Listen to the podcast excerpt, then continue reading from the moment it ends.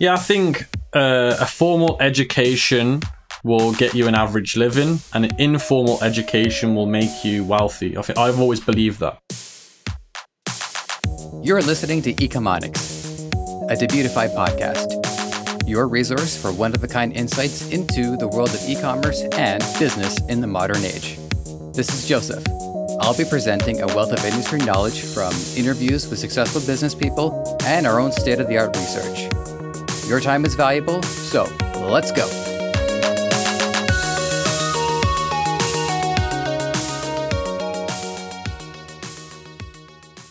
It's an honor and a privilege that our first guest, who's not also my boss, is Ecom King Kamil Sattar, a benevolent, generous king at that.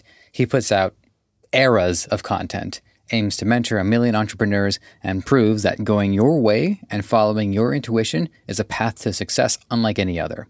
We talk about his origins, what he's up to, and the work he's doing to shape the future of e commerce. Let's get to it. Kamil Sattar, it's good to have you here. I see that you're the ecom king. So, my first question is when did you become the ecom king, and was there a coronation ceremony? Yeah, so I called myself the Ecom King uh, last year in January, uh, and the reason why I did that was not to say that I'm the king of e-commerce. It was mm-hmm. to say that I'm the king of creating content for e-commerce, if that makes sense. So, oh, I see. clarify. Oh, I see. I'm not saying I'm the king of e-commerce because I'm definitely not. But what I'm saying is, with what content that's currently out on there at the moment, I would say the content that I provide is probably king value content. Mm-hmm. And um, off the top of your head, what would you say are some of the uh, elements that uh, make it rise above the rest? I think the quality control on my content, I think there's a lot of other guys out there that would just throw anything out just to get views and stuff like that. I make sure that the quality of my content is always top notch. I'm not shy because I don't sell a paid course. I'm not scared to just put it in my whole video and, and be scared to be like, oh, I've not sold my course because I don't have one to sell. So I'm not shy to show everybody everything. I give people PDF files, cheat sheets. My videos on average are minimum 30 minutes long, and my longest video goes up to 40, 4 hours and 40, uh, 40 minutes, which is insane.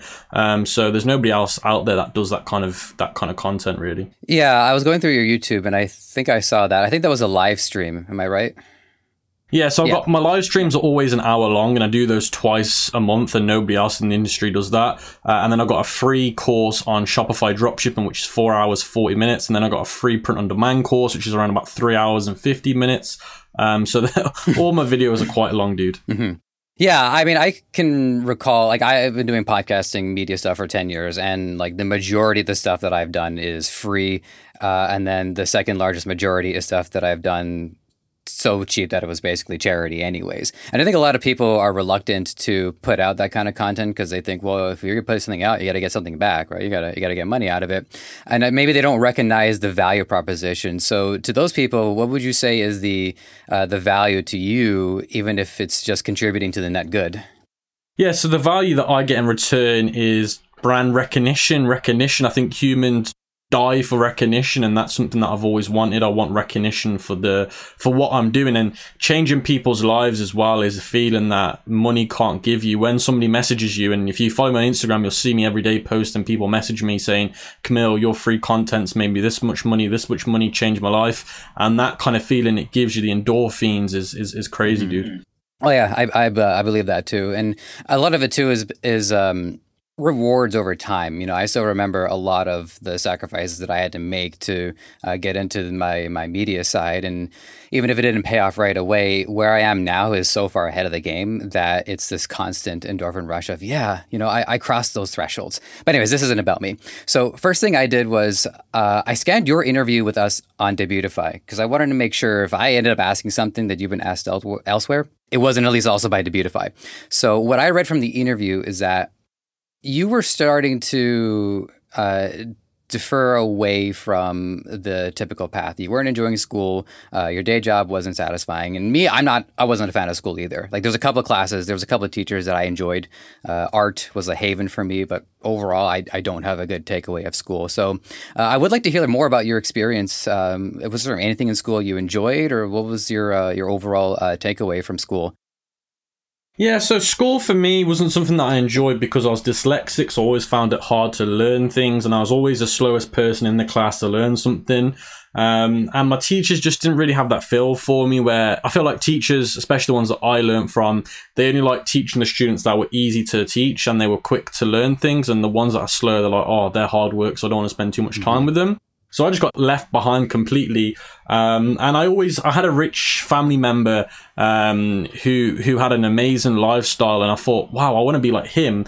And I realized that he doesn't work a job; he employs people instead. So I thought maybe that's what I need to do to get to where I need to be. So from a very early age, I've sort seen that, been around it, and that's kind of what influenced me to get to where I am now. Mm-hmm. Yeah, I'm sorry to hear that. I didn't uh, just from I, I, do as much research as I can, but I, I didn't know uh, that uh, you were dyslexic. My my partner, she um, she has a, a, disability as well. Not that it's my time or place to delve into that detail, but school can be notorious for trying to appeal to the lowest common denominator, and uh, other people are left somewhat uh, fending for themselves. Um, whatever condition I have, it hasn't been discovered by science yet, but there was certainly something that was making it hard for me to uh, survive in school uh, honestly, like a lot of, the, and I think you might agree with me on this, is that a lot of the stuff that if people aren't really doing well in school, it's because they have a inclination to teach themselves. And I can say that for myself. I a lot of what makes me valuable today is self-taught. But um, what do you, what do you think about that? Yeah, I think uh, a formal education will get you an average living, and an informal education will make you wealthy. I think I've always believed that. So you made your first million when you were 19 years old, right? I got my facts right on that. Yeah. So in, in, in, revenue, yeah, it okay. was uh, okay. it was when I'm 19 years old. So I've not actually net profited a million just quite yet. Okay. Okay. Good to have that clarification. Now, me, I'm I'm 30. Uh, I'm I'm neither a millionaire in net or in revenue. Uh, and every sensible person listening right now knows better than to think it happened overnight. Um, but I suppose technically there was a moment between having a million in revenue and having 999,000. So, uh, what did it feel like when you crossed that threshold? Yeah, so when I hit my first million in revenue, it was like, wow, this has just happened. Like, I'm technically classed as a seven figure business, and it's like only the best of the best do things like that. And it makes you think, like, whoa, I've, I've achieved something that only the top percent of people achieve. And it makes me feel like even with all my problems coming up, getting into trouble, not being at school, good at school, not being the most cleverest person, um, and to be able to do something that the people with the best grades have, can't do is like oh my god and and growing up being uh, being told that I wasn't able to do it my brother was always the one that was deemed to be the most successful and to be able mm-hmm. to prove everybody wrong it's just it, it's a feeling of no other mm-hmm. So, um, I might need to rephrase this question because I just want to make sure that I'm asking it uh, optimally. But um, as you say, you know, your your grades didn't weren't a reflection of uh, the best grades in the in class. Uh, but obviously, you had to have something to get you to cross those many thresholds, uh, including to where you are now. So, uh, can you hone in on anything you think that really made you stick out and and and give it a go? Yeah, so technically I, I failed everything. Like on one of my YouTube videos, I even post my grades on, on, on the screen. I failed everything. In the UK, it was classed as a fail, so uh, I didn't get any grades at all. Mm-hmm. Now, what made me special compared to other people is my work ethic, never giving up. Um, and, and there's a saying that there's a saying one of my mentors taught me, which is when talent doesn't work, hard work only works. So he was telling me that like, look, it doesn't matter how talented you are, if you're not willing to be hard working, then it'll never work. And I feel like that's what did it for me being able to do what most people can't do purely because they give up when i don't give up was really the reason why i'm successful and when i want to do something i get very addictive and like mm-hmm. i just really like i just i don't know what it had to explain it but I just have that thing and I'm like, I can't let it go unless I've got it. So it just always like deems upon me. Like if I go to bed and I haven't done it, it will deem upon me before I go to sleep and I can't sleep. So it's like that really crazy manifestation mm-hmm. um, where it just makes me think, damn, I got to do it. I got to do it. And it doesn't matter how, but I will do it. Mm-hmm. Yeah, it's a compulsion. Yeah, see, I, I, I get that too, but there's this there's this process where a lot of the stuff. I mean, I've my track record is like, okay, I've gotten some stuff done, some stuff not so much, but at first there is that initial momentum where things can be very exciting and that's when all the the dopamine and the adrenaline uh, all starts coming in and then what i notice is that the the high that i first get is com- comparable to the the low, which is that struggle point. Uh, does that sound familiar to you? And if so, how did you get past it?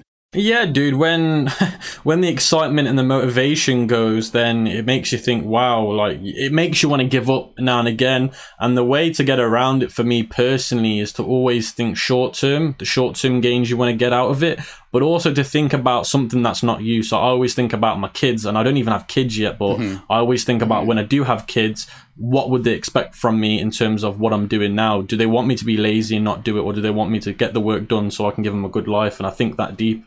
I, I, I do that too. Uh, I don't I don't have uh, kids yet either. Um, my partner and I were we we've agreed on one, but you never know; these things change up. Uh, I've I but I, I, I agree with you on that, and it's not just about um, my kids too. It's also about my future self. This was a, a revelation that I had probably like a week and a half ago, really, where I was asking myself, what do I need to do to motivate myself in the day? And I can either take a loan from my future self and make things harder, or I can invest in myself today and make things easier for my future self so that when today comes, I'm, I'm thanking myself. And it's everything. It's getting good sleep, it's diet, it's planning things out, it's doing all these things for the person that I'm going to be when I wake up. And, and really, yeah, same goes for my kid. Um, not, not that uh, they exist yet.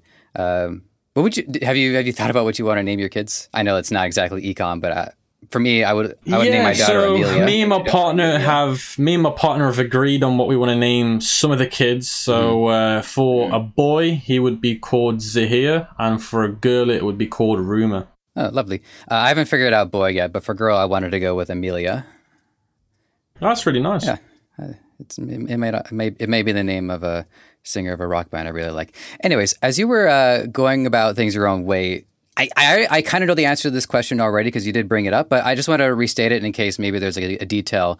Um, you got pushback from your family and your friends and your peers, and uh, can you elaborate on how that either might have uh, pushed you f- more towards achieving your goal, or uh, did it ever feel like an obstacle that was a little too hard to get over? Because that's a lot. it's not just the institution, right? It's not just school. It's not just um, the workplace. It's not just the state, but it's all the the dwellers within the state, and they're people that we love, and they're trying to compel us to do things a certain way.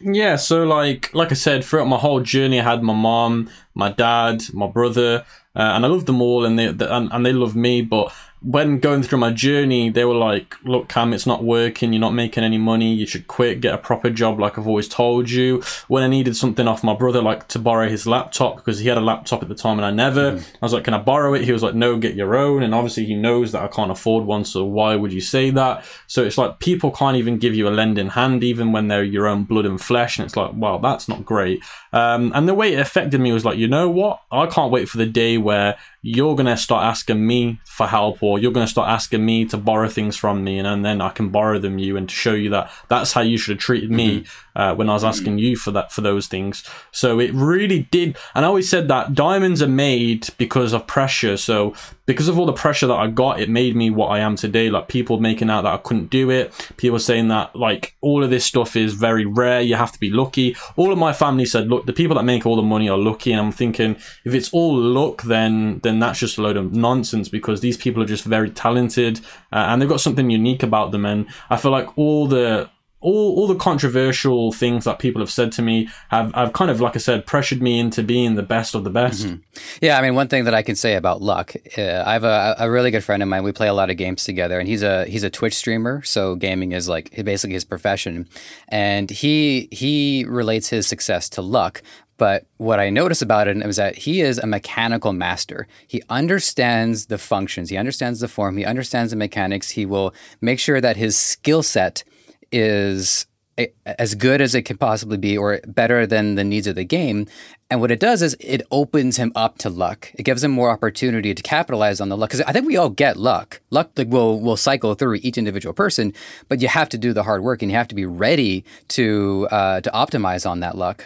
Yeah, one hundred percent. I always say to people that there's definitely an element of luck into things, but unless you go looking for that luck, then it'll never find you. So those people have to understand that. Excellent. All right. So on your e-commerce mentoring website, it says your goal is to empower 1 million e-commerce entre- oh, wow. 1 million e-commerce entrepreneurs and startups for success. Um, this question is in two parts. How far along are you and why a million?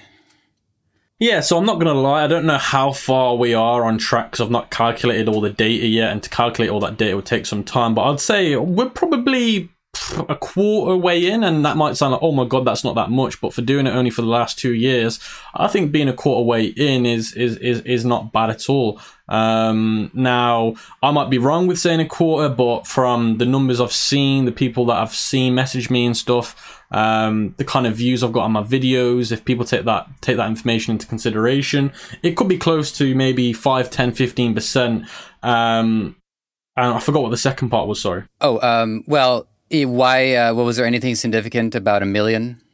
Yeah, so the reason why I picked a million is because I feel like if you do 1 million people, it will stand out as a legacy. So I feel like if you change a million people's mm-hmm. lives, mm-hmm. then you're guaranteed some form of legacy where even when you pass away, someone will still remember who you are for some reason. Mm-hmm. Well, I mean, you said you made it a quarter of the way, speculatively speaking. Um, my my gut reaction is, wow, two hundred fifty thousand. I mean, when you think about how much impact one store could have, that doesn't sound insignificant uh, to me. Yeah, and when I mean impact, I don't mean making lots of money, but putting people on the right track to then making lots of money. And mm-hmm. what I mean is putting people in that financial vehicle where it can make them uh, financially free. It can retire their future kids and stuff. I'm on about letting people know about look, not doing a day job because a day job's a short term solution, but getting people on the long term route to making massive success and massive changes. Uh, that's what I mean by impacting people. Mm-hmm. I also just realized I actually haven't talked to my girlfriend yet about naming my daughter Amelia, so I'm gonna make a note of that. Anyways, so I come from a uh, I come from a performer's background. Um, I, I, did stand up comedy for a couple of years, which is nice because I just made you laugh, so you can believe me.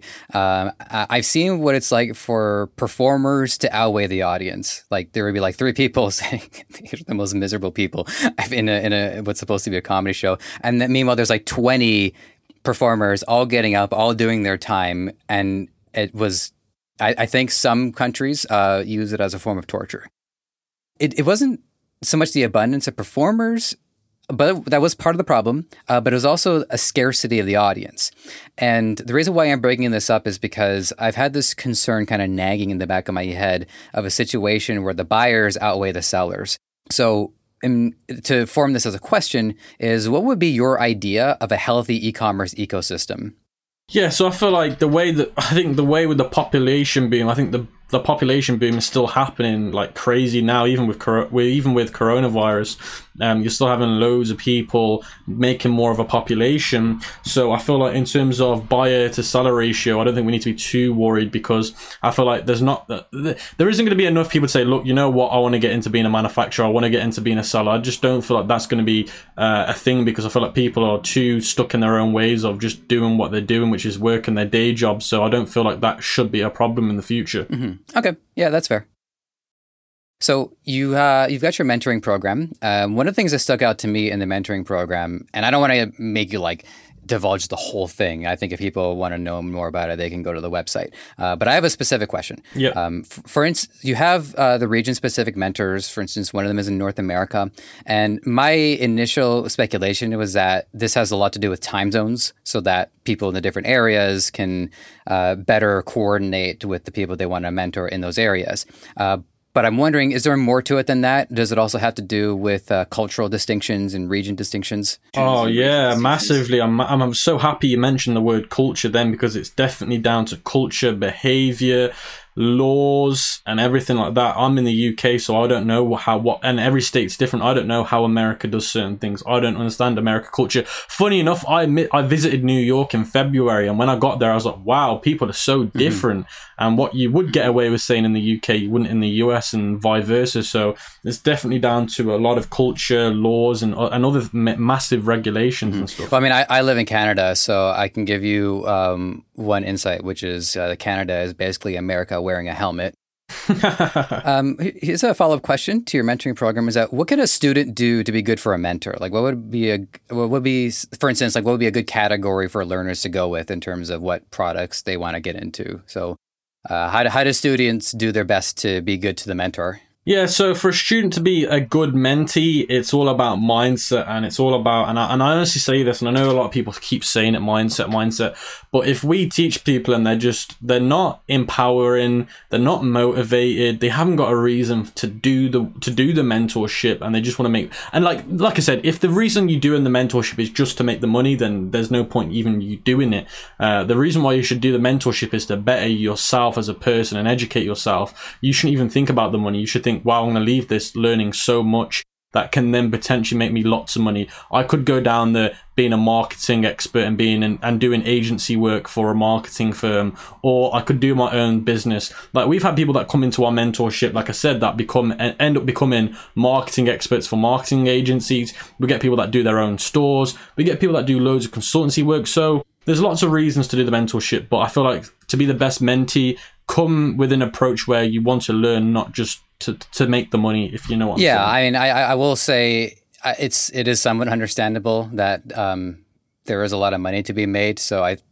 I think uh, unless you want to be one of those off-grid living persons who just makes paintings and doesn't share them with anybody, e- even me and I lean heavily into the arts. I'm still motivated somewhat by making money, but because I want to live the life that I want to live. Like I want to have my own place. I want to be able to pay for my kids' education and, and all that stuff. So uh, I think uh, money. I don't know about you, but it's. I think it's, it's when viewed as a partially as a resource is one of the better ways to view it because it's always about what I'm capable of, what I can do to contribute with the money, rather than well, this is just something I want to hoard because I want it and I don't want other people to want it. Yeah, definitely. Like I said, definitely you you, you want to do the mentorship as well to obviously do earnings, but what I'm trying to like that's definitely the case you want. You definitely want after six months to be starting to make some decent return on your mm-hmm. investment. Mm-hmm. Of course, I totally agree with that. Um, but it's all about not going into that short term mindset when you do enter the mentorship, which is if I don't make a hundred thousand in my first month, then I don't yeah. want to do it. You know? Yeah, I, I agree with that. Uh, so I'm gonna switch gears. Uh, it won't be the last time I switch gears. So as I go through, one of the things I try to do with these interviews and prospective guests, uh, you know, one thing for you guys to keep in mind that might entice you to want to uh, join us on this podcast is I, I don't want to do an interview where I'm just like asking all the questions you've been asked already. So I try to build off of other interviews and other things that you've discussed. Uh, and one of them was on SMS Bump. Um, just to sum that up very briefly for people, it's a system that sends people text messages as a way to help uh, increase sales. Um, I I know that's a very broad characterization of it, but I think I covered the basics. Uh, your story was you had to warm up to its effectiveness, uh, but once you saw what good it can do, you've certainly endorsed it uh, much more so. Uh, curiously, I checked my phone to see if I'd been getting many text messages regarding my online shopping, which I, I do a fair amount of, um, and I didn't I haven't gotten any yet. So for me, this hasn't happened. Um, but I did notice I have a ton of texts from operations and companies, you know, like tracking numbers, or if I have a code that I need to enter to get into my Supercell account, stuff like that. Uh, can you tell us uh, uh your relationship with SMS Bump and uh, how you've been able to make such good use of it?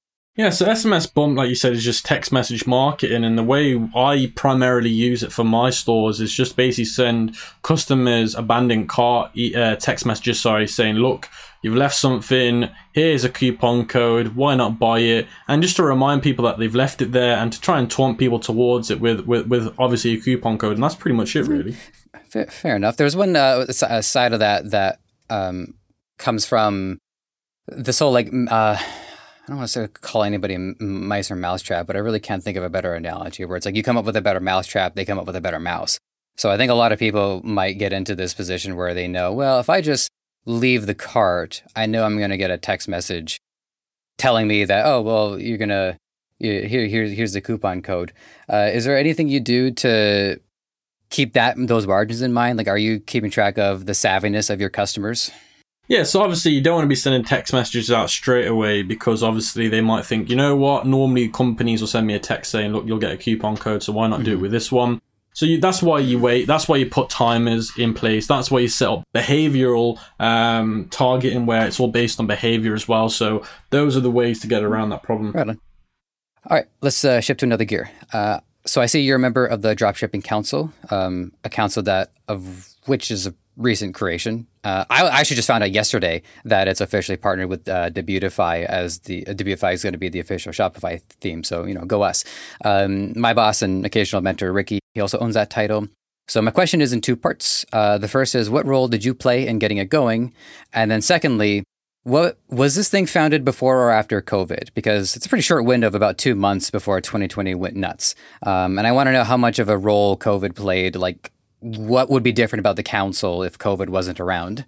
Yeah, I think uh, from what I know, I'm not the I'm not the person who owns it. It's, it's another gentleman um, who owns it, based in Canada, uh, Vancouver, who owns it, and uh, he reached out to me. And yeah, it was after COVID. It was it was in the early mm. stages of COVID, and he just reached out to me saying, "Look, Kamil, um, I, want to make a dropshipping council with the top leaders in there, uh, where when we come across pandemics like this, we can come together, help each other out, work out the best strategies, and, and do it like that. And I feel like that's the, the the whole pandemic really forced the council to become something because a lot of people are panicking about the whole situation being a seller online, um, and and they and they expect us leaders to educate them on how to get around it. So if all the leaders, industry leaders, come together and put their brains together, then obviously they can find out the best ways of adapting, and then that way the people that learn from those people will get the knowledge they need. So that's pretty much how the the whole thing worked. And my contribution to the council was I just kind of told the guy who owns it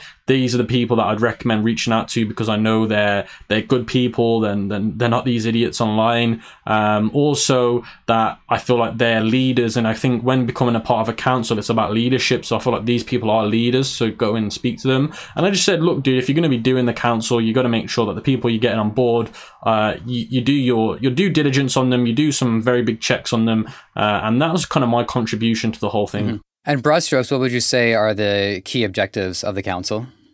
Yes, the key objectives of the council, like I said, is just to make sure that all the industry leaders are connected together, brainstorming ideas together, sharing knowledge together, and make. Because at the end of the day, not one industry leader is better than the other at everything. Like there's there's certain leaders that are better. Like in the council, in the Slack chat, you got Pinterest ads, Google ads, Bing ads, Facebook ads. Now, I would say I'm the expert mm-hmm. Facebook ads, but there's definitely there's going to be somebody that's better than me at Pinterest ads because I don't do Pinterest. So it's about putting everybody's master brain in one place. That's literally what it's about. Right on. Uh, next up, uh, I listened to your interview on Tech Talks, um, and one of my takeaways from it is that you had this uh, four week breakdown for uh, how to fire up an e commerce store in the wake of COVID 19. Um, the interview took place in April, it's fairly relevant now, although I'm hoping the situation will change because there's this convention I go to in February. I'm going to miss it if I can't go to it. Um, although it is a podcasting convention, so I suppose we can just do it virtually, but it's not the same. Anyways, I will gladly recommend checking the interview out. Uh, we'll, we can put a link to it. Uh, my question to you is uh, what would you consider to be the fundamentals of starting an e commerce store with or without a lockdown in place? Yeah, so I think the fundamentals is number one, what is your reason to do so? Like, what is your purpose of starting this store? What is it that you want to achieve in the marketplace that maybe another competitor isn't?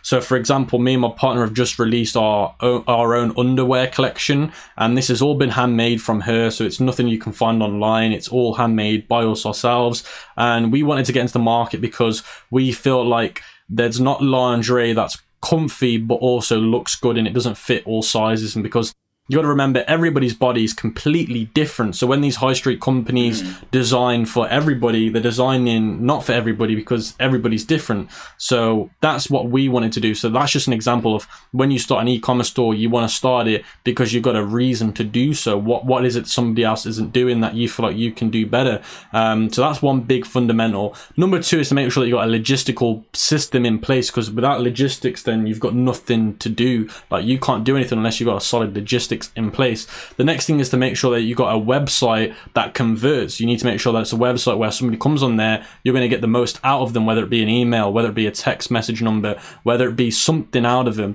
Uh, and then the final piece of the pie is to make sure that you've got your advertising top quality advertising, whether it be on Facebook or something. But they're the main fundamentals, in my opinion. Mm-hmm. Now, one thing that you uh, mentioned that stuck out to me is uh, that this is uh, hand handmade. So what I'm wondering about is how uh, that would affect your um, ability to scale. Uh, do, what are what are your uh, your plans for the uh, the? I could have asked this question better. What, how do you how would you uh, approach uh, something like this, where you're going to be making things um, in a more craft arts and crafts focused approach? Yeah, definitely a great question because when you're doing things by hand, scalability is obviously a lot harder because it's more the, the, the working hours, the actual handcrafting itself is a lot longer. So it's a great question. Now, if you look at other companies that do handmade stuff, uh, whether it be handmade cars, whether it be handmade luxury goods, the way you scale it out is by obviously employing more people that are just as skilled as you. So it would be obviously employing more um, and then serving more people at the same time. And obviously, you'd have to increase your margins to pay for those other people. So those are just a few ways that that, that could be done. Mm-hmm. Fair enough. And I, I do notice because I do a lot of uh, solo content too, and one of the things I, I research is that the uh, the owners of Prada are own they own eighty percent of the company, and so they're also basically the originators of it. And so they have a lot of focus on it and they're very passionate about it. And so I think in that regard, as long as because this is something important to you, you'll continue to be the main overseer of it. Yeah, I think when you look at the shares in a company, I think the person that founded it needs to be at least minimum seventy percent in my eyes, or, or, or you know what? In my opinion, as long as they're a majority shareholder, that in my my, my opinion, that's really all that matters. Um, and and if if they aren't, then there's a reason why they're just looking to make a bit of money quickly, right? Mm-hmm. So um, mm-hmm. that's what I pretty much look at. Yeah, that's fair. So I've got uh, four questions left. These ones a little bit more uh, rapid fire. So we'll rifle through these and then I can let you go. I guess this is actually like a follow up. Uh, I didn't mean for it to be a follow up, but it works out anyways. Uh, any interest in opening a brick and mortar store?